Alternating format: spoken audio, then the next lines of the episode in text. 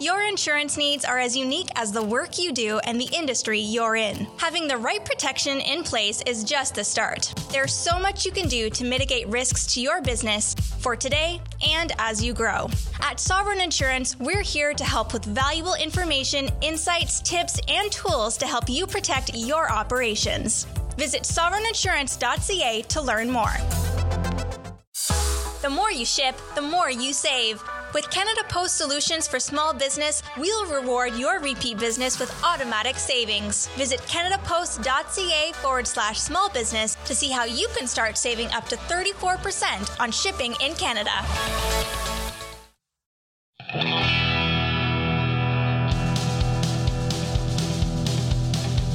Welcome to the Startup Canada podcast, a show serving Canada's entrepreneurship community. On this show, we connect you with the most innovative and entrepreneurial movers, shakers, and changemakers across Canada.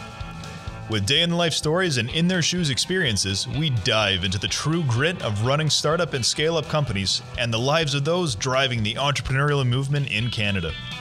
The Startup Canada podcast is a production of Startup Canada, the national rallying community for Canada's 3.5 million entrepreneurs. Don't forget to subscribe to the show on iTunes, Google Play Music, SoundCloud, Spotify, Stitcher, and wherever else you listen to podcasts. I'm your host, Matt Curtis, and welcome to the show. Ladies and gentlemen, entrepreneurs from coast to coast to coast, welcome to the Startup Canada podcast. Today, we're thrilled to have Julian Valeri, Senior Risk Specialist at Sovereign Insurance, on the show today. Julian is an insurance professional with experience in underwriting, claims, loss control, and risk management. For over 30 years, he's worked his way through various positions within the insurance industry.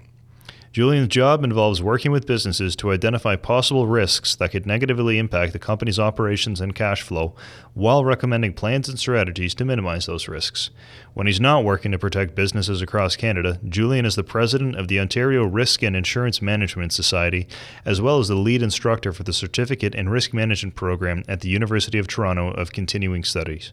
He's also currently a board member for the Society of Fire Protection Engineering.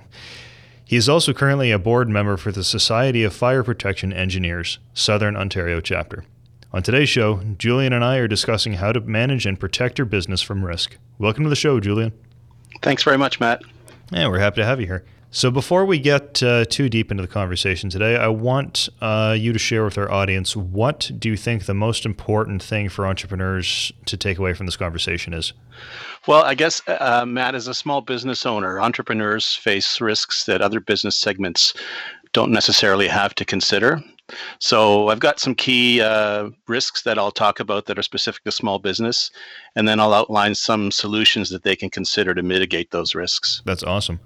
So I think um, I think as uh, as typically most people like to do, uh, why don't we start with the bad news? And um, if possible. Uh, does anything come to mind uh, for an example of a company that maybe you you worked with or had seen happen uh, where risk was involved that may have been avoidable but uh, just wasn't addressed properly from the outset and ended up being catastrophic? Yeah, uh, good question, Matt. There's actually two, and and they both happened uh, over a span of two years. And while I was with a particular company acting as their risk manager, maybe I should explain what a risk manager is before I go any further. Uh, risk managers work with companies to assess and identify the potential risks that may hinder that company's reputation, safety, security, and really just financial prosperity of the organization. Uh, risk managers place necessary insurance coverage and handle any insurance claims. So, as a risk manager, there are two dates that are kind of burned in my brain permanently. uh, those being August 14th, 2003 and August 19th, 2005. So, uh, Goodness. why right. are those dates burned in my brain? And of course, with those things happening in August, Matt, I was on vacation for both of those. And uh, being the risk manager, I had to be called back to work on both. So they, they became memorable because of that, if nothing else, but had to cut my vacations short in both cases. So I was the risk manager for the largest privately held printing, publishing, media, and communications company in Canada and their head office is in Vaughan, Ontario. So the first one that I mentioned, August 03, that was the big, I don't know if you recall that date, but it was the big Northeast blackout of 2003. It was a widespread power outage. I think I actually do. Yeah, and that was spread throughout parts of the northeastern and midwestern U.S. and in the province of Ontario for a couple of weeks. I think there were power, and of course it was blazing hot out at the time too. There were power issues from August the 14th to August 28th, 2003. Um, so on that particular first day of that big, big power outage, some power was restored, but most people didn't get their power back until two days later. And in other areas, it took almost a week or two for power to be restored. At the time, it was the world's second most widespread blackout in history. And here I am working for a, a printing company that is obviously very reliant on power. And it's interesting because we didn't know what caused the blackout. We found out later it was a bug in the, in the alarm system at the control room of a company called First Energy in Akron, Ohio. And they had some uh, power lines, overloaded transmission lines, I guess, that that drooped into leaves and foliage, and the whole thing went, you know, kaput.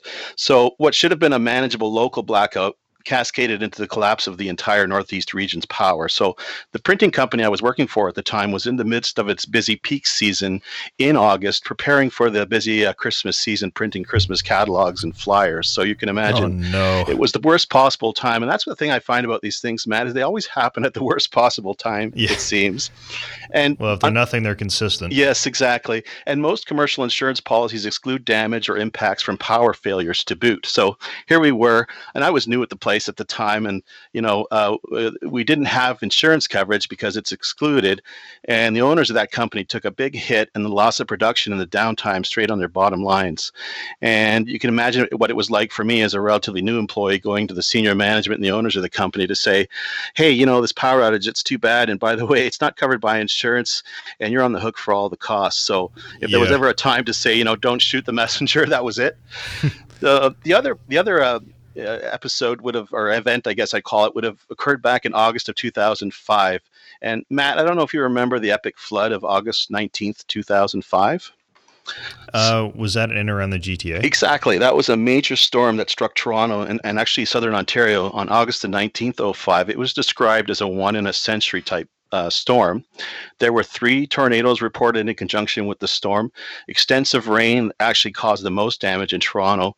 Uh, Black Creek was in a total state of flood and washed out a culvert on Finch Avenue. And so here I am up in Vaughan. And uh, well, I wasn't actually in Vaughan, I was on vacation, but I was called back to Vaughan. 130 millimeters of rain are falling in Toronto, causing extensive flooding. And I remember walking into the printing plant I was working in, and it actually had two windows. One window looked out into the parking lot, and I could see that water was rising up to the handles of car doors, if you can imagine. My car included, wow. just to give you an indication of how much rain there was. And the other thing I saw was through a window I had that faced out into the printing plant, and I could see this is no word of a lie. I could see geysers of water, probably about four to six feet in height, spurting out of floor drains that were located on the printing press floor. And the poor staff out there were trying to put uh, skids of scrap printed matter over these floor drains to try to stem the tide of water, so to speak, that was coming in. And we had water coming into this plant through the ceiling, through windows, because there was so much water coming down from the sky that the roof drains couldn't handle it. And yeah. it was just overflowing and going everywhere. So you could just imagine in a printing plant with high tech printing presses and paper, the last thing you want is this inundation of water. Well, exactly. So those were the two biggies uh, in my in my career, and uh, as I say, they happened within the short uh, time frame of one another. And I was the risk manager, and I had to deal with the aftermath of them. So I can get into more details on what we had to do as a result. Yeah, honestly, and like you know, as as with everything, you know, twenty twenty hindsight. So on on the kind of like you know, looking back on those things now, what do you think were the things that that should have been in place from the start uh, that weren't? So um, that's a great question. For the blackout, there was no coverage, but there were things that the printing company could have done that they didn't do. And so you can imagine in a blackout uh, situation, um, you've got you know uh, damage to your um, electrical equipment. You've got uh, production and, and, equipment shutting down. You've lo- you're losing business income. The upside of that loss for that printing company was that we started to see that uh, subsequent to that that they started spending more money on disaster recovery planning and paying attention to methods used to bolster their preparedness, like backing up uh, records and files offsite and getting into arrangements for what are known as hot sites and cold sites so that they could operate from those other sites or at least get data from them. They also started looking at technologies that they could use to mirror their critical systems and stream data to those offsite uh, backup uh, centers. Um, you know, uh, though many firms lack adequate power backup, the shortcomings in preparation are usually not the fault of you know any IT staff. What I've found in my experience, Matt, is the IT staff are always trying to convince the executives to spend the money on this sort of thing but you know if i think if you ask any mm-hmm. it person they'll probably have already approached a business owner or senior management and told them about the benefits of doing the right thing in terms of putting into place adequate it disaster recovery plans in place but inevitably what happens is, is an organization actually actually has to have an occurrence like this to realize the full value and to make that commitment in terms of you know fiscal and expenditures on those things so a real stumbling block is getting a cfo uh, to approve those sorts of expenditures but that you know you can really look at that as sort of an insurance policy that we're talking about here and you know people begrudge spending money on insurance because they'd probably never have to use it but if they do they'll be glad they had it. So in this particular case uh, this company has since spent uh, a lot of money upgrading their computer systems and training their it staff and so on. So uh, that was you know a, a, great fallout if you will from that particular uh, power outage. For the flood you know mm-hmm. the company had the proper insurance in place uh, I guess partly because I put it in place. But the but the process of settling the claim yeah, well. was quite onerous, tedious, and time consuming. I don't know if, if you've ever had an insurance claim or if any of our listeners have, Matt. But um, uh, the you know it's it's a really really uh, onerous and exhausting process to put in an insurance claim.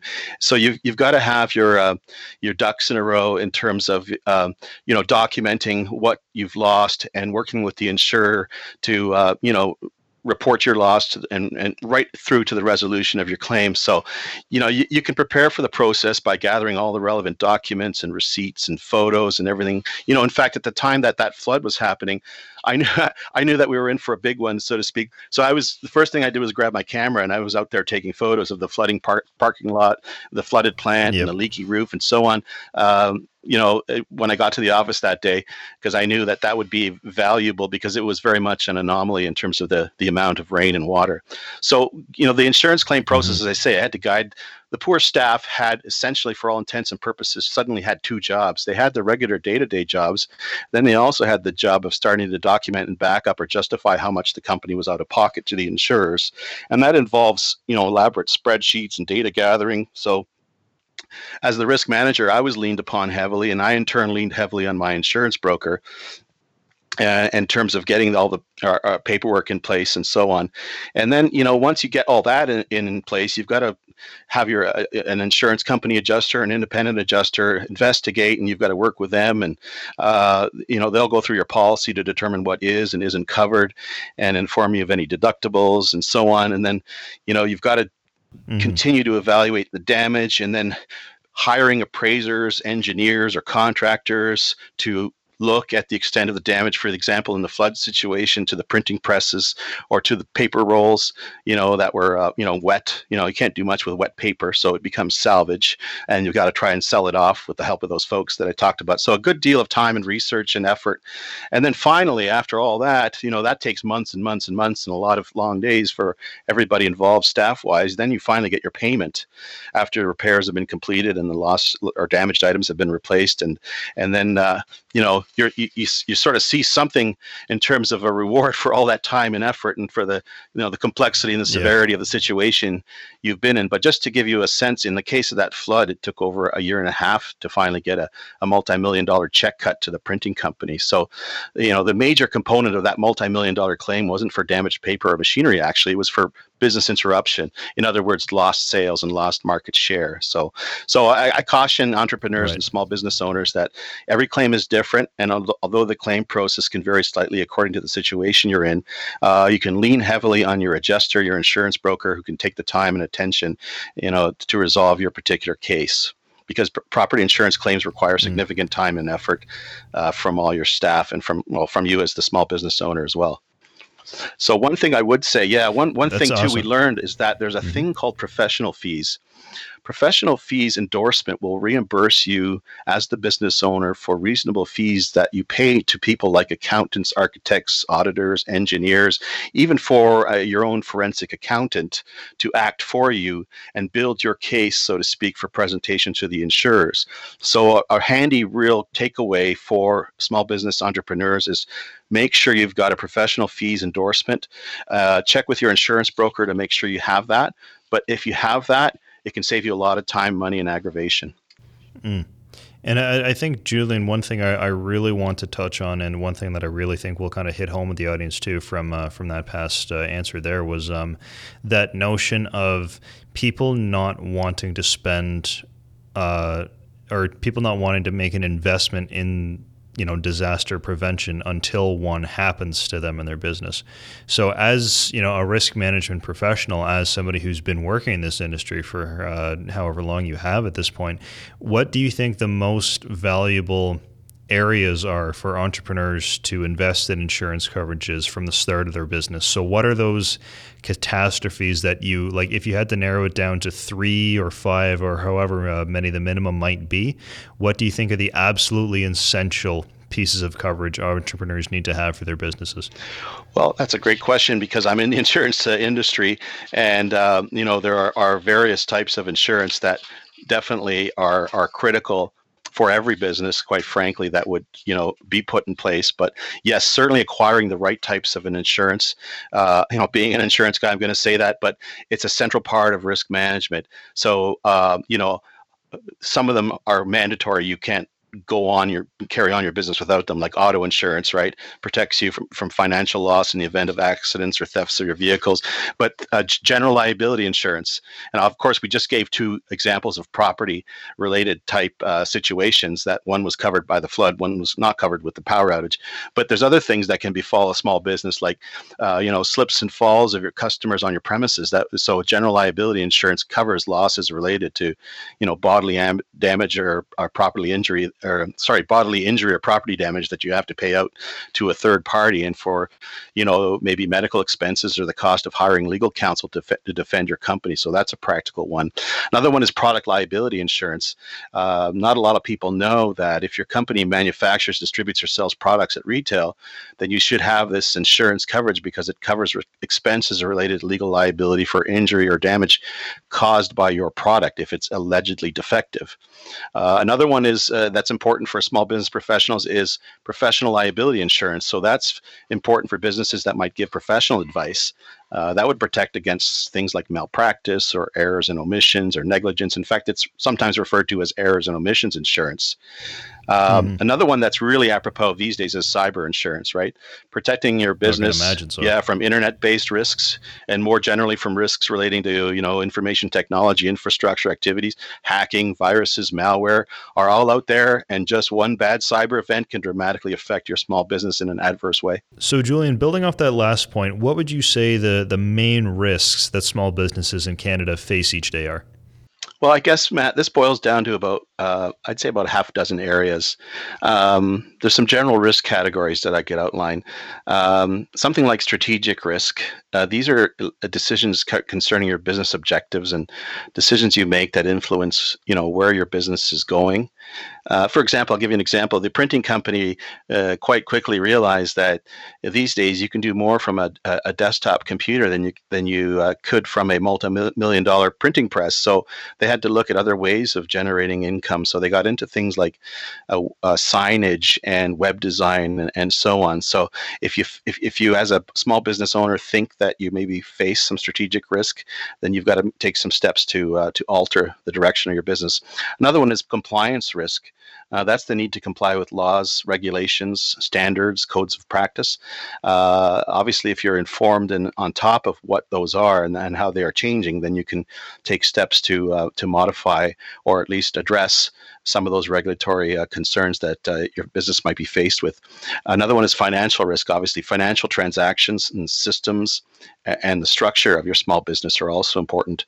Uh, operational risk, you know your operational and your administrative procedures uh, on a day-to-day basis, and environmental risk and external events that the business has little control over, uh, such as like the unfavorable weather or the uh, or the or the power interruptions or economic conditions in general. Uh, we've seen that obviously since 2008 and how that's impacted. Uh, even even the the recent coronavirus situation obviously is something that's an environmental risk that you know uh, many businesses have had to uh, uh, try to address on an ongoing basis to make themselves more robust from that from that perspective. Uh, so those would be the I guess the top uh, five or six. Reputational risk would be another one, Matt. You know the character or goodwill of your small business. Uh, you obviously, as a small business owner, need to be mindful and want to keep that on the on the positive side of the ledger, so to speak, and, and ensure that uh, there are not no issues, perhaps latent ones or whatever, that are, are out there that might affect your, your business's uh, character or goodwill. So, as a small business owner, you can ask yourself a whole bunch of what if questions to try to address those risk categories. Um, like the printing company did, you know, what if you lost power? What would you do? Uh, what if your premises suddenly one day were damaged or not accessible? what would you do? What if your one and only supplier went out of business? Uh, or you suddenly couldn't fill an order for a key customer you were working on a large order for? Uh, what if there was a natural disaster like that flood? What if one of your key staff members resigned or was injured at work or or won the lottery? Uh, what if your computer system was hacked? Uh, what if your business documents were destroyed? you know where are they hmm. backed mm. up who can access them all questions that as a small business entrepreneur you should have had some time taken some time to turn your mind toward Mm. And I, I really like that list of, of what if questions. And if we can just revisit it for one second, um, mm. And if, if you want to take some time to consider, go ahead. But I, I think really that's uh, that's a great tangible takeaway for the audience. So um, what do you think uh, those probably some of the most important what if questions, uh, you know, entrepreneurs who are just starting to launch their business or who are just, you know, experiencing um, a period of growth or just starting to, you know, kind of get their feet wet and, and feel like you know they're they're on a, level uh, a level playing field now with their business. What do you think the most important what if questions to ask as an entrepreneur are? Uh, you know, it's really about um, a process where, as an entrepreneur, you go through to identify, assess, and treat risks that could potentially affect your business operations.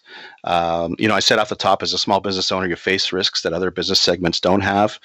Um, small businesses don't have the extensive resources or knowledge that you know multi-million dollar organizations have so because of this uh, you know maybe a small business is even more vulnerable and so needs to employ more careful mitigation strategies. Uh, in an ideal scenario, a small business owner is educating his or her staff on the practical aspects of risk management too. I mean, the business owner can't be everywhere all at once, so they need the eyes and the ears of their staff in the field to relay information back to them. You know, if not acted upon, can cause problems in their business. So it's just about uh, really just putting a process in place and having a level of understanding, really instilling a culture, and and imparting that to your to your staff. Mm, right. And kind of kind of building off this, and you know, in uh, in the event, because uh, I mean, it's it's it's insurance. It's something that you know people for for a lot of the times can often be a one of the questions that's maybe not one of the last ones on the roster, but might be one of the questions that's the last one they they want to address uh, from some cases. So, what can happen if companies try to take shortcuts around this kind of thing, or if companies try to um, really just basically not give it the time and effort that it's due? Well, there's a lot of downsides. Uh, by shortcuts, though, I, I, take that to mean not taking sound risk management steps, right, that can produce benefits. Mm-hmm. So when companies take shortcuts, they can be subject to higher insurance premiums or even just generally having trouble finding insurance. And a lot of in a lot of cases, insurance is mandatory. So if you, if you can't find it, uh, but it's mandatory, you're you're in a bit of a predicament. Uh, increased chance that your business might be the target of legal action uh, going forward.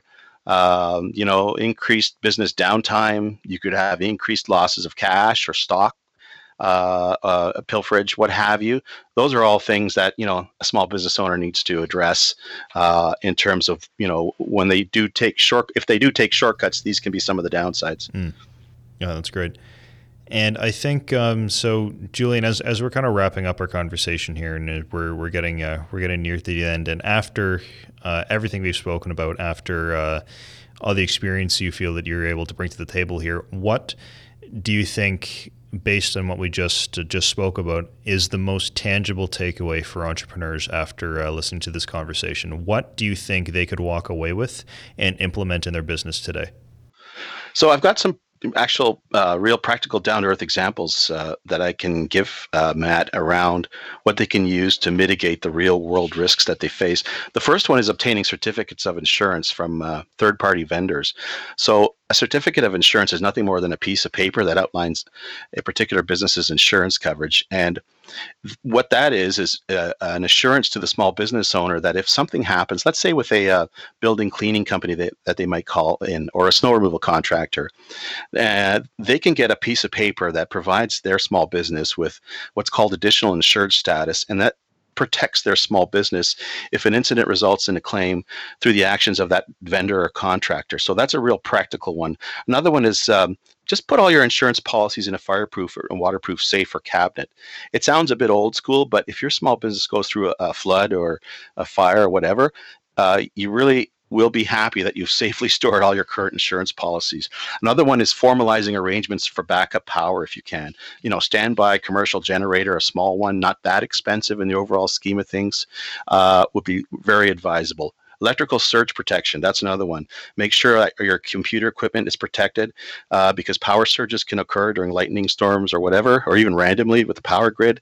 And there's sometimes no insurance coverage available if you haven't protected your equipment properly. Another one is a basic business continuity plan, and that's nothing more than a document that gives basic but valuable information. It contains things like your insurance policy numbers, the location of your critical records, an emergency contact list, the staff contact numbers, where your critical backup computer records are kept.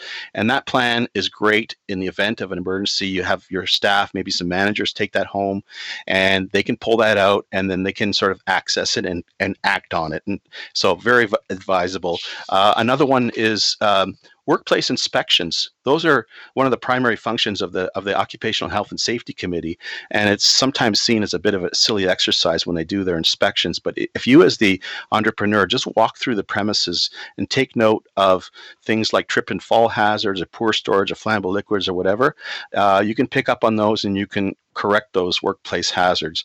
I've mentioned this a couple times already. Relying on your insurance broker, your insurance advisor, uh, they can help you in terms of contracts that you might have to enter into, and you know, avoiding things like uh, insurance and indemnity that can really hamstring your business if you agree to them unknowingly. Another one is called thermographic scans or thermographic imaging of your computer or your electrical equipment, rather. Um, electrical fires are one of the top causes of fires in Canada. So, uh, a common way to identify if you're going to have a fire in your electrical panel, especially say you're in a building that's over 30 years of age, is to do or have an electrical contractor that's licensed and trained do what's called a thermographic scan of your electrical. And what that does is it gives you any sort of uh, deficiencies that your panel might have, and those are a precursor or early warning for a fire if you don't address them. So uh, that's you know a few t- practical tips. Matt, do you know what the th- single most hazardous thing almost all of us do every day is? I don't, and I have a feeling I'm about to find out. Is jump into our cars. So, you know, to a small business owner, I would say know your fleet risks, right? Mm-hmm. You can take on significant liability as a small business owner through your own cars and the cars you provide to your staff. So make sure that you have your ducks in a row as it relates to, you know, the more motor vehicle abstracts of your staff members. Do they provide any training to their staff for defensive driving or skid school or anything like that? Uh, my company, Sovereign, has a fleet specialist that could easily do an entire podcast for you in future on right. the subject if you're interested. And and as I said already, acquire the right types of insurance. I'm going to say that as an insurance guy, but that shouldn't be forgotten or minimized. It's a central part of risk management. And I outlined already what the key types of insurance you should get are. My final tip is don't take your vacation in August because bad things seem to happen during the month of August. At least for me, they did. yeah, it's a yeah, really. Apparently, it's peak flood season uh, all, all around southern Ontario there. Right. Well, it, true enough, our, our, our, you know our climate is changing dramatically, and you know I mentioned I used the phrase one in 100, one in 50 year storms. We seem mm. to be getting more and more of those on a more frequent well, basis. Well, it's just uh, I mean again, what insurance people do best is worry about things, and uh, it, exactly, we're paid to be paranoid, as, the, as one boss once told me, and uh, yeah. in a good way, so you can try to for you know forestall and prevent these things from from crippling your small business. Yeah, and again, you've just shared a very extensive list of not only experiences but a very extensive list of uh, practices to put in place to make sure that none of our listeners live through those same experiences and so that they're not stuffing bits of paper down their storm drains either. Exactly.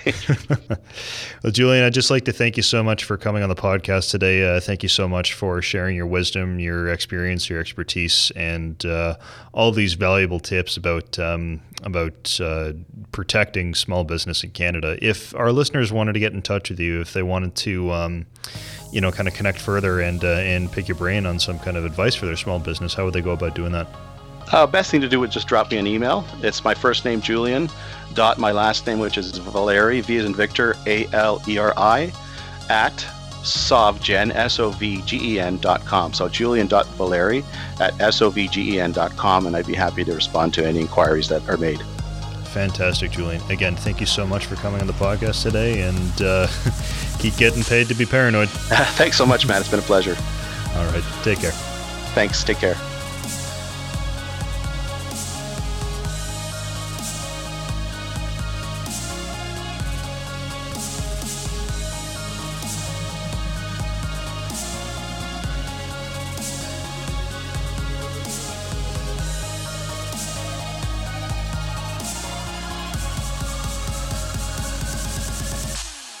Thank you for joining us this week on the Startup Canada podcast, a show dedicated to unlocking the potential of every entrepreneur with access to inspiring stories and tangible lessons to help you run your business. Until next week, I'm your host, Matt Curtis. Go check out the latest startup community news and upcoming events like our popular hashtag startup chats on Twitter every Wednesday and Friday at 12 p.m. Eastern.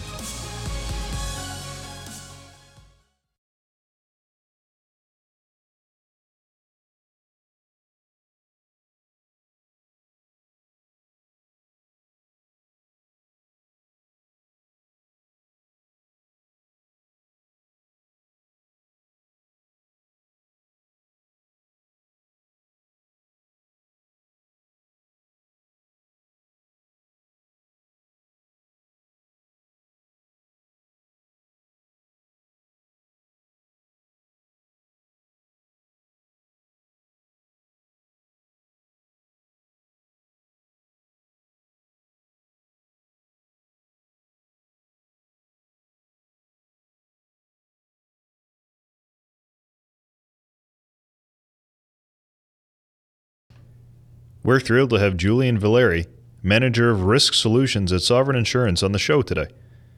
When he's not working to protect businesses across Canada, Julian is the past president of the Ontario Risk and Insurance Management Society, as well as the lead instructor for the Certificate in Risk Management program at the University of Toronto School of Continuing Studies. He's also currently a board member for the Society of Fire Protection Engineers, Southern Ontario chapter. Welcome to the show today, Julian.